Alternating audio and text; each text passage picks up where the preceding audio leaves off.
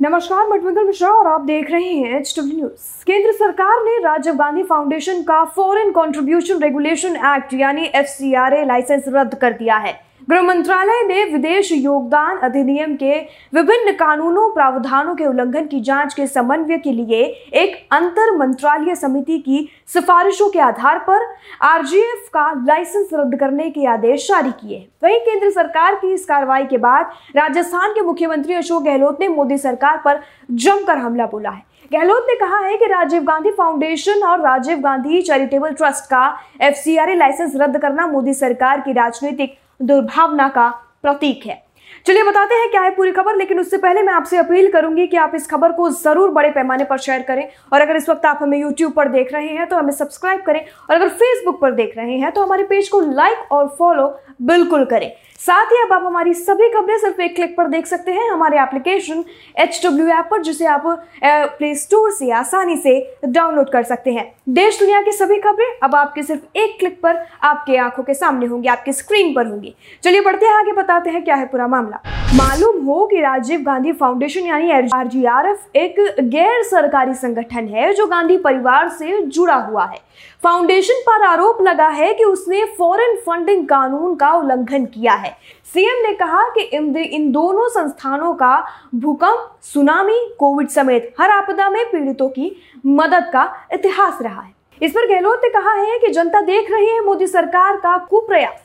गहलोत ने आगे कहा कि राजीव गांधी चैरिटेबल ट्रस्ट महिला सशक्तिकरण और दृष्टि बाधितों की सेवा का काम लगातार कर रहा है और सिर्फ़ राजनीतिक कारणों से इन संस्थानों पर हमला करना मोदी सरकार द्वारा गांधी परिवार को बदनाम करने के लिए किया गया एक और कुप्रयास है।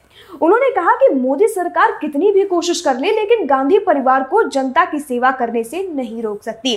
ऐसे कुप्रयासों से मोदी सरकार जनता की नज़रों में खुद को ही एक्सपोज कर रही है।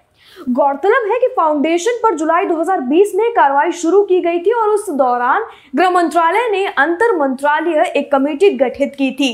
वहीं ईडी के अधिकारी के नेतृत्व में इस कमेटी को गांधी परिवार के फाउंडेशन की जाँच की ज़िम्मेदारी दी गई थी, जिसमें तीन foundation Rajiv Gandhi foundation Rajiv Gandhi charitable trust और इंदिरा गांधी मेमोरियल ट्रस्ट शामिल किए गए थे। कमेटी ने इन फाउंडेशन पर money laundering act income tax act और एफ़ सी आर ए के तहत जाँच की, की गई थी। आपको बता दें कि एफ़ एफ़ का मतलब होता है फॉरेन कंट्रीब्यूशन रेगुलेशन एक्ट जिसे 1976 में बनाया गया था। इस एक्ट के तहत विदेशी अभिदाय अधिनियम 2010 और विदेशी अभिदाय नियम 2011 आते हैं। वहीं संसद द्वारा कुछ व्यक्ति एसोसिएशन या कंपनियों को मिलने वाली विदेशी फंडिंग के स्वीकार करने के तरीके और उनके उपयोग या उससे जुड़ी गतिविधियों पर नज़र रखने के लिए यह कानून का, का उस इस कानून को काम में लिया जाता है। तो जिस तरह से इसके लाइसेंस को रद्द किया गया है, इस फैसले पर अपनी राय हमें कमेंट सेक्शन में लिखकर ज़रूर बताएँ। साथ ही ये भी बताएँ अशोक गहलोत के बयान के बारे में आप क्या सोचते हैं। वीडियो यही समाप्त होता है। धन्यवाद। अब खबरें पाइए सबसे पहले हमारे मोबाइल न्यूज़ एप्लीकेशन पर।